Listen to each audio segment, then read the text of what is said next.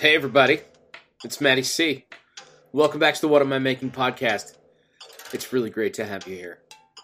It's time for another audio adventure. This time around, I'm giving the podcast treatment to a story I published a while back about a beloved Spielberg film, my mental health, and what it means to never put on a life jacket again. Let's get into it. Here we go.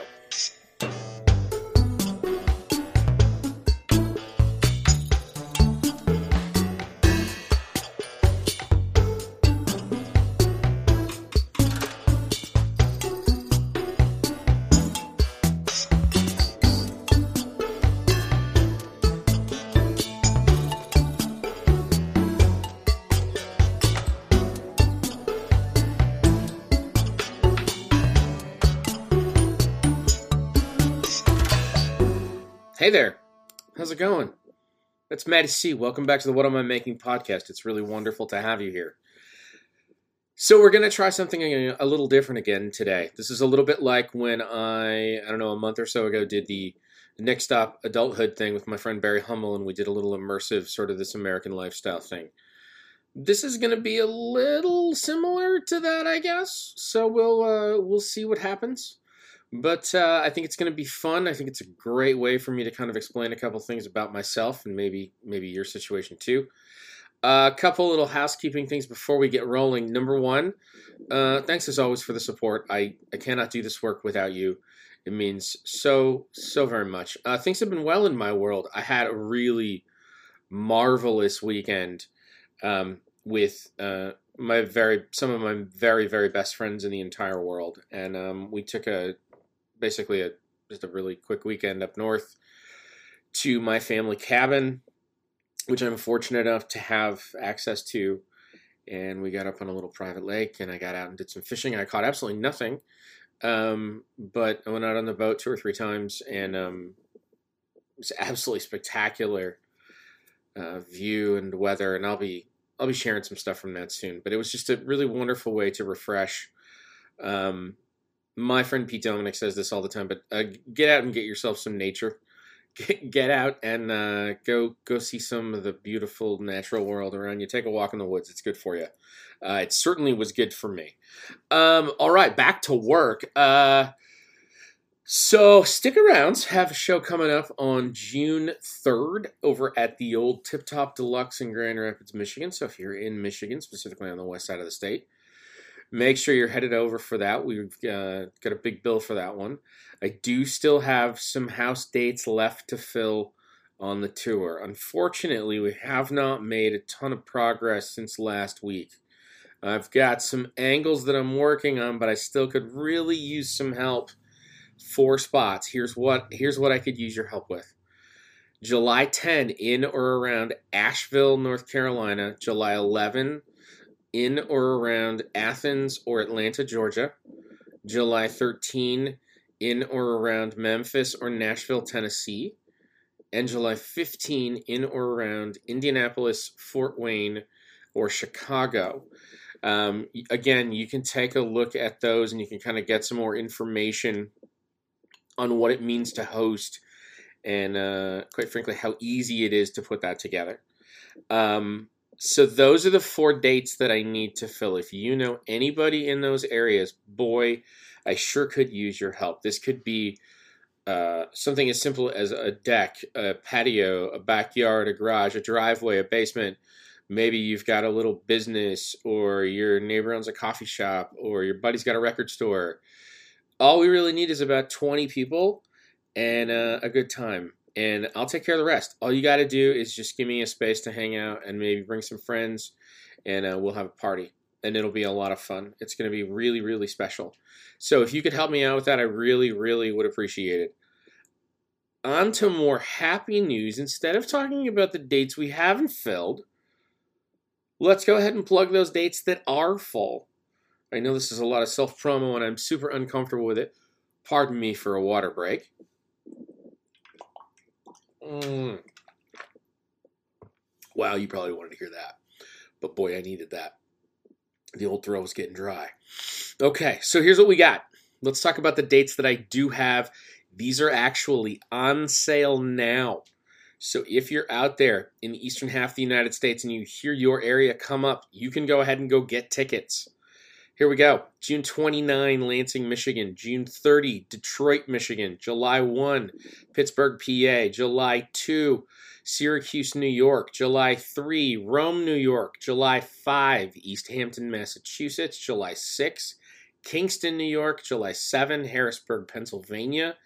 July 8, Washington, D.C. area. July 9, Charlotte, North Carolina. July 10 and 11, I mentioned already. I need hosts for those in Asheville and Athens. July 12, I'll be in Knoxville, Tennessee.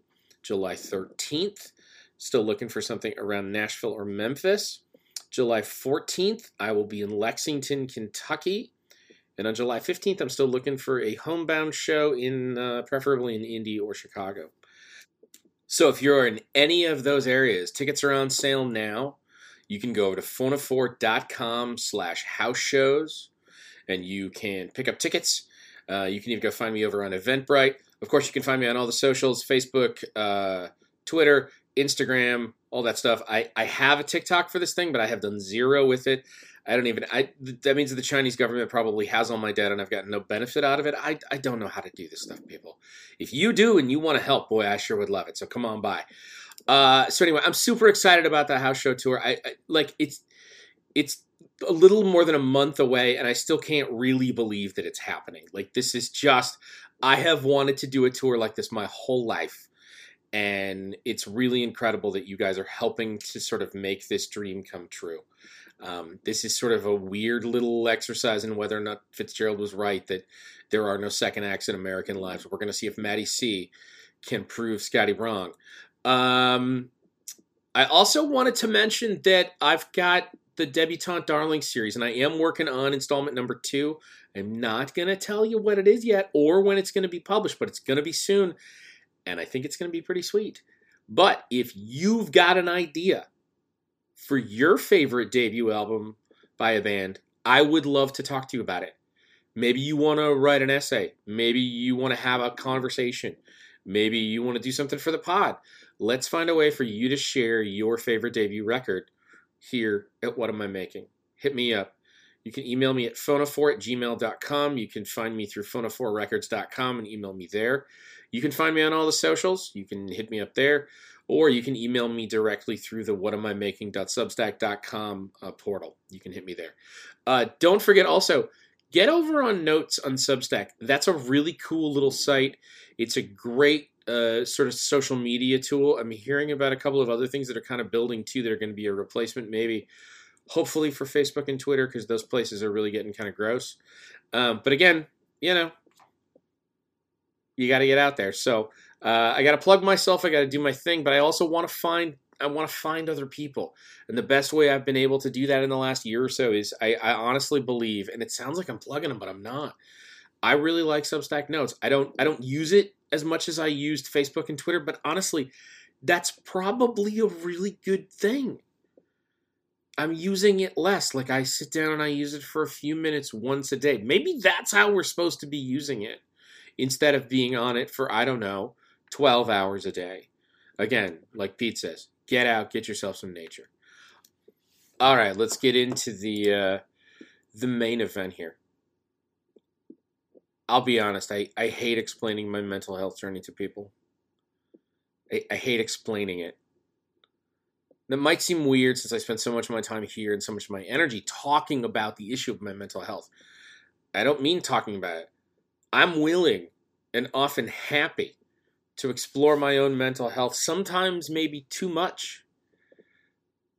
But exploring and explaining are different things. Explaining my conditions and my struggles most of the time is not an exercise that improves my state of mind. It's usually just a, rest, a resuscitation of justifiers and simplified terms to make the listener feel more comfortable, all while trying to prevent making myself seem like a complete and total lunatic. And sure, we as a society are starting to talk more openly about mental health. And as those conversations have happened and become easier and more productive, the vast majority of folks out there are loving and they want to help. But even our most ardent supporters are going to waver at least a little bit in the face of these conditions. I mean, any of us who suffer from this waver on a daily basis. Surely those who love us and who are following along and who are trying their damnedest to help support us in the d- deepest and darkest moments. And then there are those people who don't understand, they just don't get it. And then there's everybody in between. Analogies are a tool that I use to explain my feelings or teach a lesson, or maybe even try to address a problem with someone. They're always bouncing around in my brain for whatever reason. Sometimes I think that the idea of parallel ideas with a common purpose feels a little bit like magic. And using art and music and cinema is another way that I have used analogies and metaphors to sort of carve out my own identity and a viewpoint of what I believe and what matters. And that's a lot of what I talk about and what I do here at the Substack. And this week's podcast is designed to be sort of a combination of all of those elements. It's built around an essay that I published at the beginning of April that uses a scene from the film Jaws to better explain my struggles with depression and anxiety. Talking about my mental health can be exhausting, self indulgent, and even counterproductive. Stories like this one often seem like the best way that I can find to explore my own mental health while also allowing the reader or the listener to explore my mental health and perhaps their own along with me. So, here's a little glimpse at how I once again used a piece of art to better understand my own self.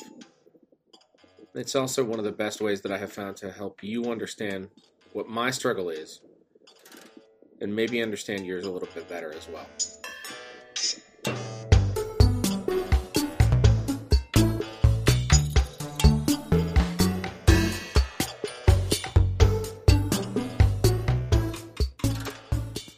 I was recently asked what my favorite Steven Spielberg film was. It was a casual conversation with a few friends, but it was far from the first time that I had ever pondered the question.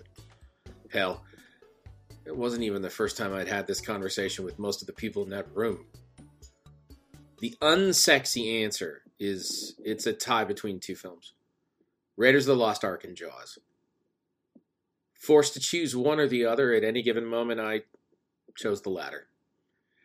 In my mind, I could have said either title, and it would have been equally as genuine in my soul. If I had been asked to pick my favorite scene from a Steven Spielberg film, it would have been an absolute no brainer.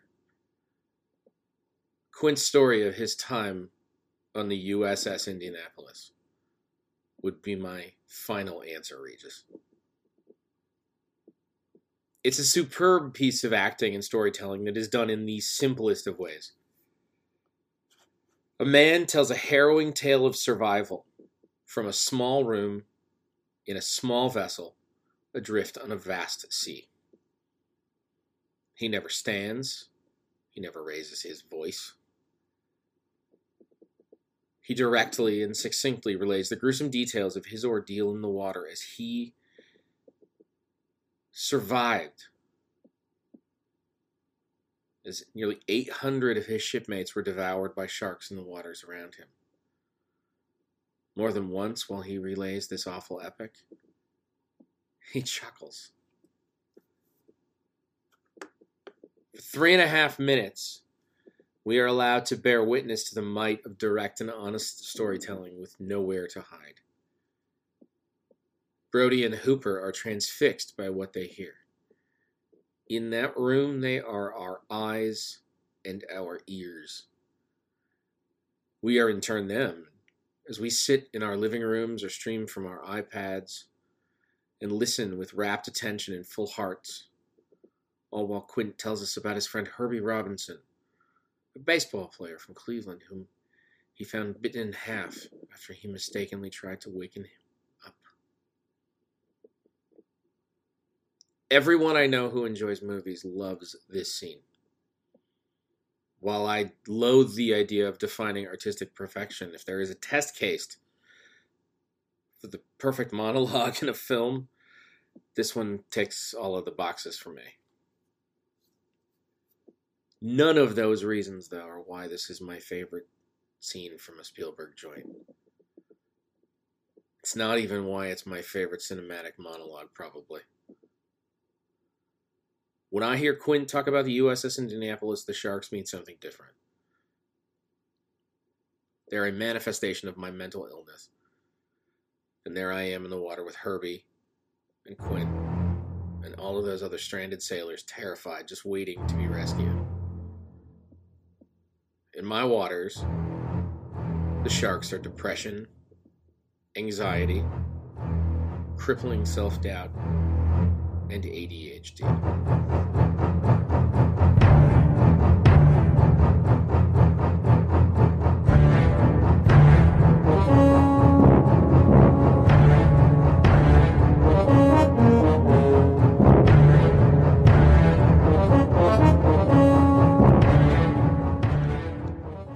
Happens immediately before Quint begins his tale is almost as important as the actual story itself. After having spent the entirety of their daylight hours tracking the shark and affixing the giant fish with three barrels to keep it near the surface of the water, our heroes retire to the interior of the cabin, for food, and refreshment. The following few minutes are some of the funniest moments in the movie, and it's already a terribly funny film for a thriller. Fairly drunk and boisterous, things quickly devolve into a pissing contest between Quint and Hooper as they compare their scars with each other. They show off bull shark wounds, lesions from threshers, and even a bump on the head from a rowdy St. Patty's Day in Boston some years before. After much back and forth, and much more drinking, Hooper offers us, quote, the creme de la creme. He unbuttons his shirt and then dramatically points to the center of his hairy chest and says, Mary Ellen Moffit. She broke my heart. The entire room erupts in laughter. I've seen it a dozen times or more. I know it's coming, and it still always brings a chuckle. As the laughter dies, Hooper notices a mark on Quint's arm and remarks, Hey, what's that? After a little bit of cajoling, Quint explains to Hooper that it was a tattoo from the USS Indianapolis. The mood in the room changes instantly. It's obvious that Hooper is aware of the legend of the USS Indianapolis. His smile quickly fades. He falls silent. His frame becomes small and still. He says, You were on the Indianapolis? And Chief Brody replies, What what happened? In this moment, Spielberg allows us to watch this play out through the eyes of Chief Martin Brody. Quint has lived it. Hooper knows it. We, along with Brody, are clueless. As the details of that gruesome experience are laid bare in Quint's tale, we are given flashes of reactions from both Brody and Hooper.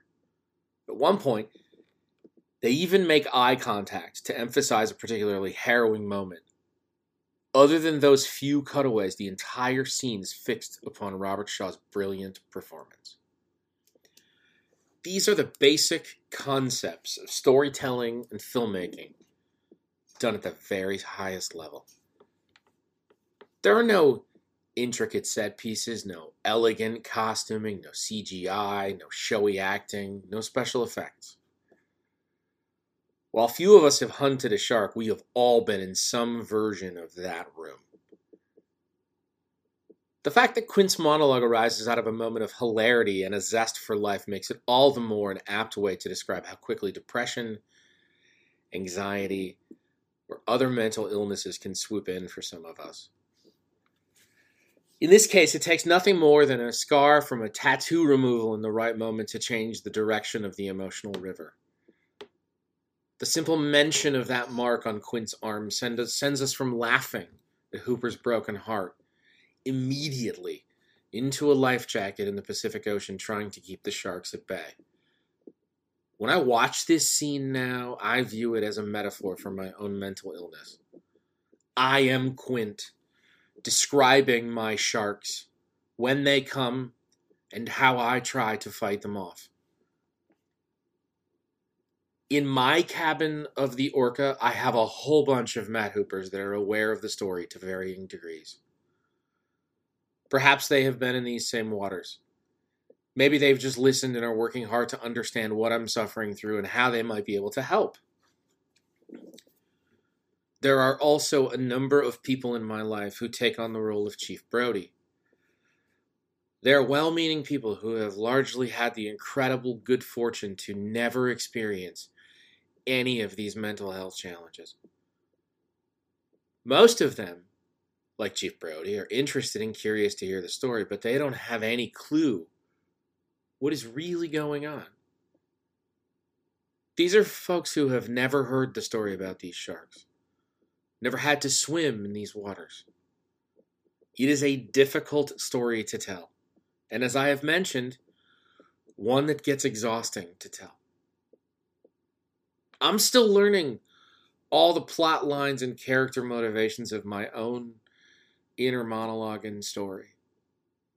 All I ask from the folks in the Chief Brody camp is that they sit and listen to Quint tell the story, and I'll explain it along the way as best I know how. Japanese submarine slammed two torpedoes into our side, Chief. He was coming back from the island of Tinian to Leyte, just delivered the bomb, the Hiroshima bomb. 1,100 men went into the water. Vessel went down in 12 minutes. Vessel went down in 12 minutes. Until that Japanese submarine fired a torpedo through the hull of the USS Indianapolis, it was full speed ahead and all systems go. Yet once the explosion occurred, the nature of the mission changed completely. It was no longer about returning to base in secret to celebrate the delivery of the bomb and the possible ending of the war. It became nothing more than basic human survival. Depression and anxiety can creep up at a moment's notice. Sometimes I can sense their presence in the area for hours, days, or even weeks before they attempt to launch their torpedoes.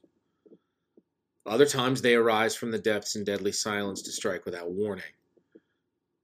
Whether I know it is coming or not, if the targeting is accurate and the course correct, those torpedoes will explode into the side of my hull, and as the vessel shakes, I will begin to hunt for life rafts, life jackets, and the exits. It's hard for me to find my balance. Within minutes or sometimes even seconds, I am in the water with Quint, floating and paralyzed. Didn't see the first shark for about half an hour. Tiger, 13 footer, you know. You know that when you're in the water, Chief. You tell by looking from the dorsal to the tail. What we didn't know was our bomb mission had been so secret. No distress signal had been sent.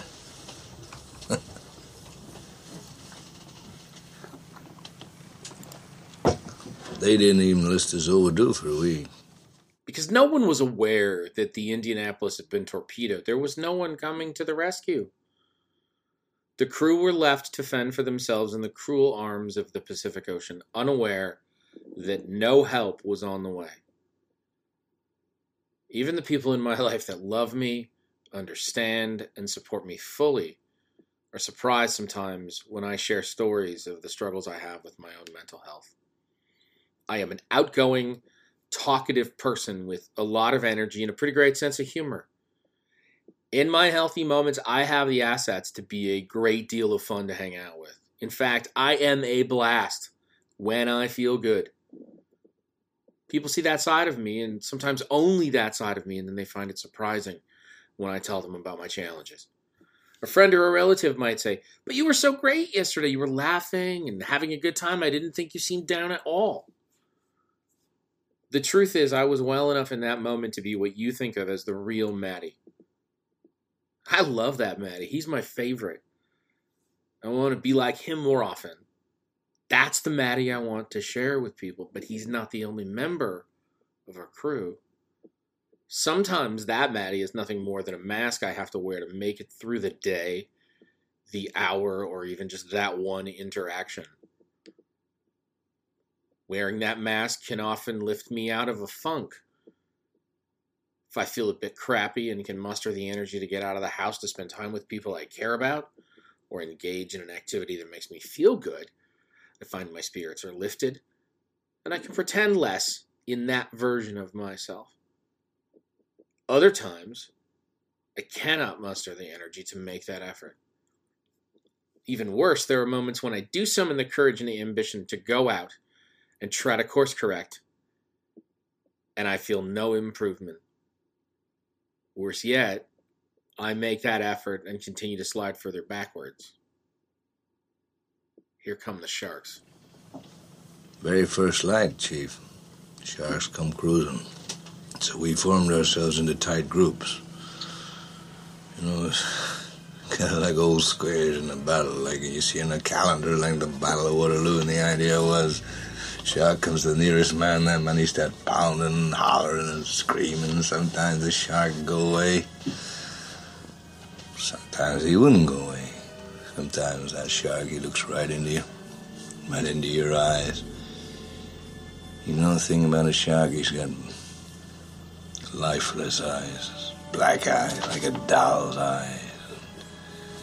When he comes at you, he doesn't seem to be living until he bites you. Even when I know that depression or anxiety are lurking near me, I am not always able to discern if they are poised to strike with immediacy or if they're just churning the waters to look for the weak spot to establish the best point of attack. And the threat around me might feel hazy or undefined, but the presence, it's palpable. And when the bite comes, there's often a searing clarity to both the size and the variety of shark that has placed its razor like jaws into my being on this, my voyage of the USS Indianapolis. And when that bite comes, my version of pounding and hollering is a combination of regular talk therapy, medication, daily practices, and regular engagement with art and creativity like this. Much of the time, those things can help me holler and pound enough to convince the shark to go away. And sometimes they're not. And those black eyes roll over white, and then. Oh, then you hear that terrible high pitched screaming. The ocean turns red, and in spite of all the pounding and the hollering, they all come in. And they rip you to pieces.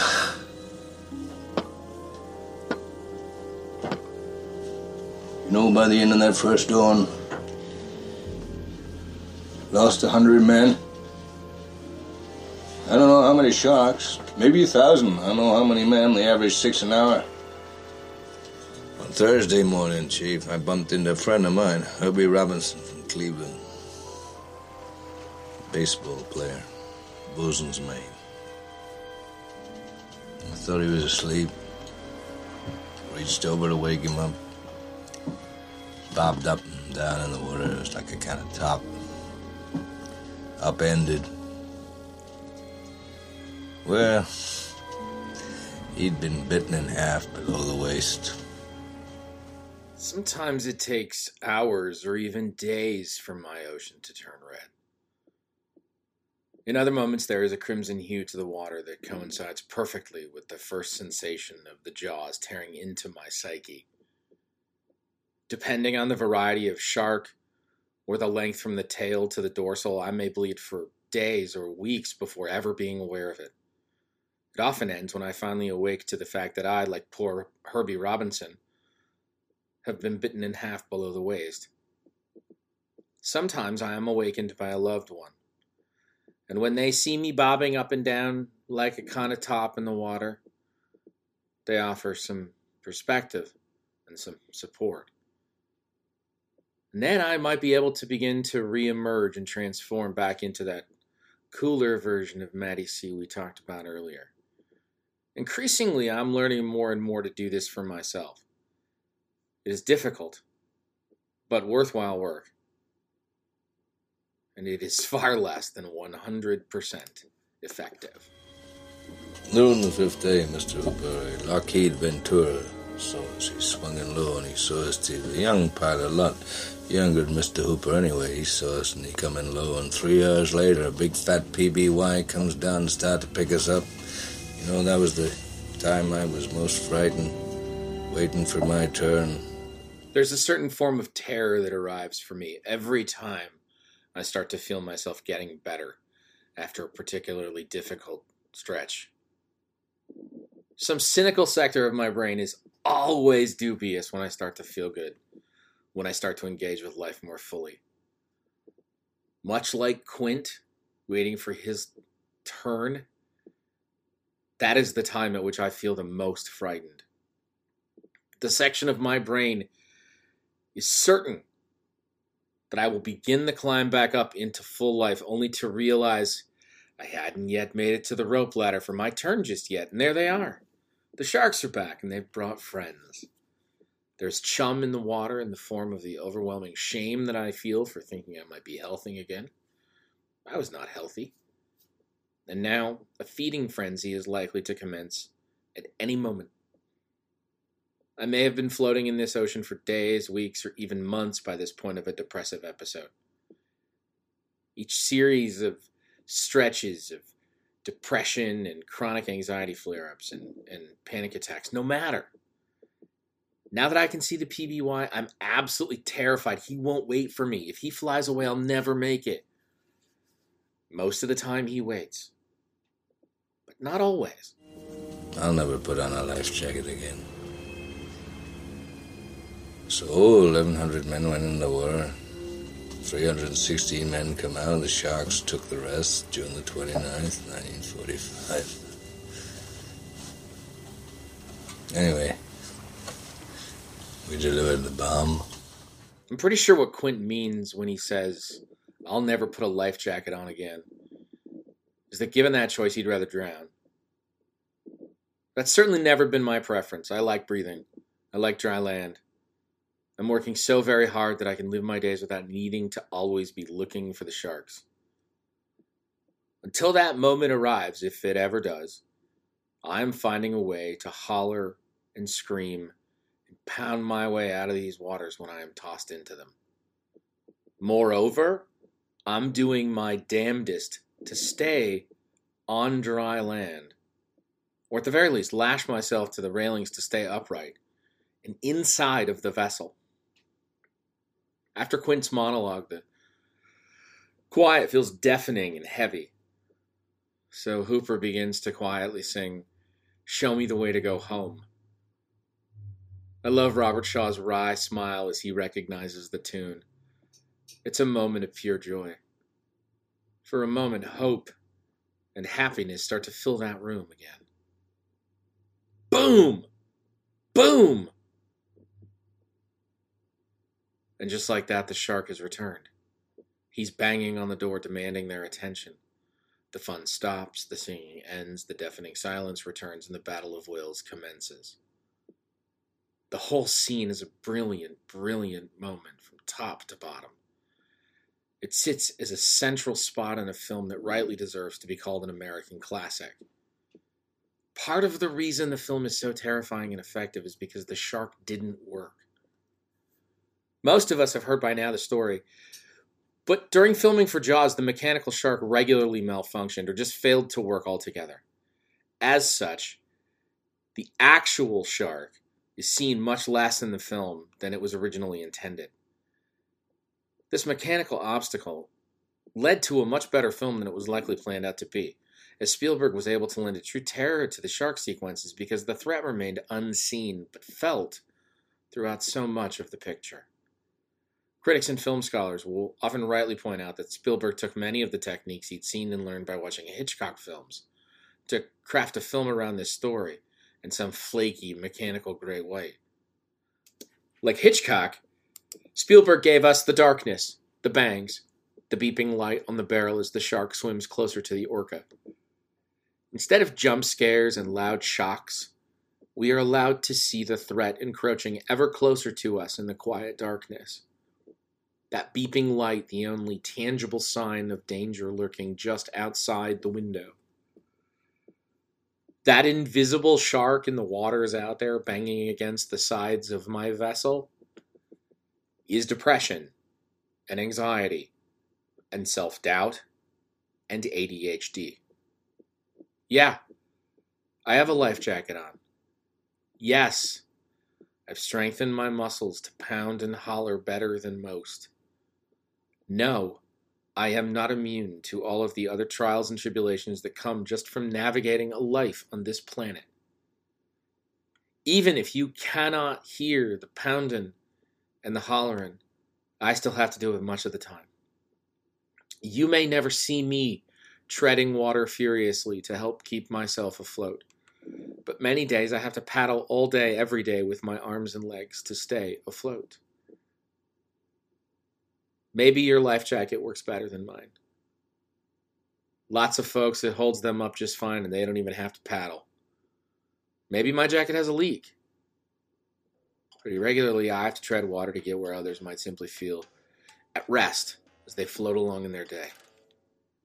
Here I am, treading water, paddling, climbing, hoping, and singing, Show me the way to go home, seeking happiness and peace while adrift on the sea of life.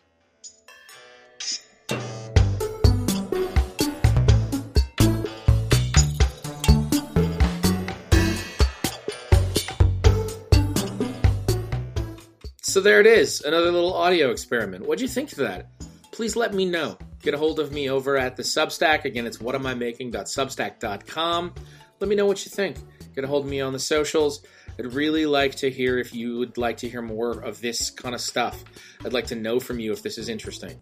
I think it's it's cool. I think it's an interesting way for me to sort of share this material a couple of different ways and maybe more people hear it and see it. But let me know what you think. Uh, as always, I cannot do this work without your help. I gotta have some support. So if you haven't had a chance to make a paid subscription yet, to make to sign up for a paid subscription yet, I sure would appreciate it. Uh, you can go to whatamimaking.substack.com, sign up for monthly, yearly, or founding memberships. I gotta have your help so that I can keep spending time on this thing. Thanks again to everybody who's already supported. Uh, please make sure that you're uh, rating, liking, and reviewing this pod wherever you get your pods. Make sure you're sharing this with friends. Again, let me know what we should talk about. Uh, this is all big stuff, and I love it. And uh, I'll be back real soon with another conversation. I hope you guys enjoyed this little uh, this little sidetrack. Uh, I have some other little uh, weird audio experiments coming soon, so buckle up, friends. It's going to be fun. Thanks again to my buddy David Baldwin, as always, for the theme music. And uh, I'll see you again very soon, my friends. I love you. Bye bye.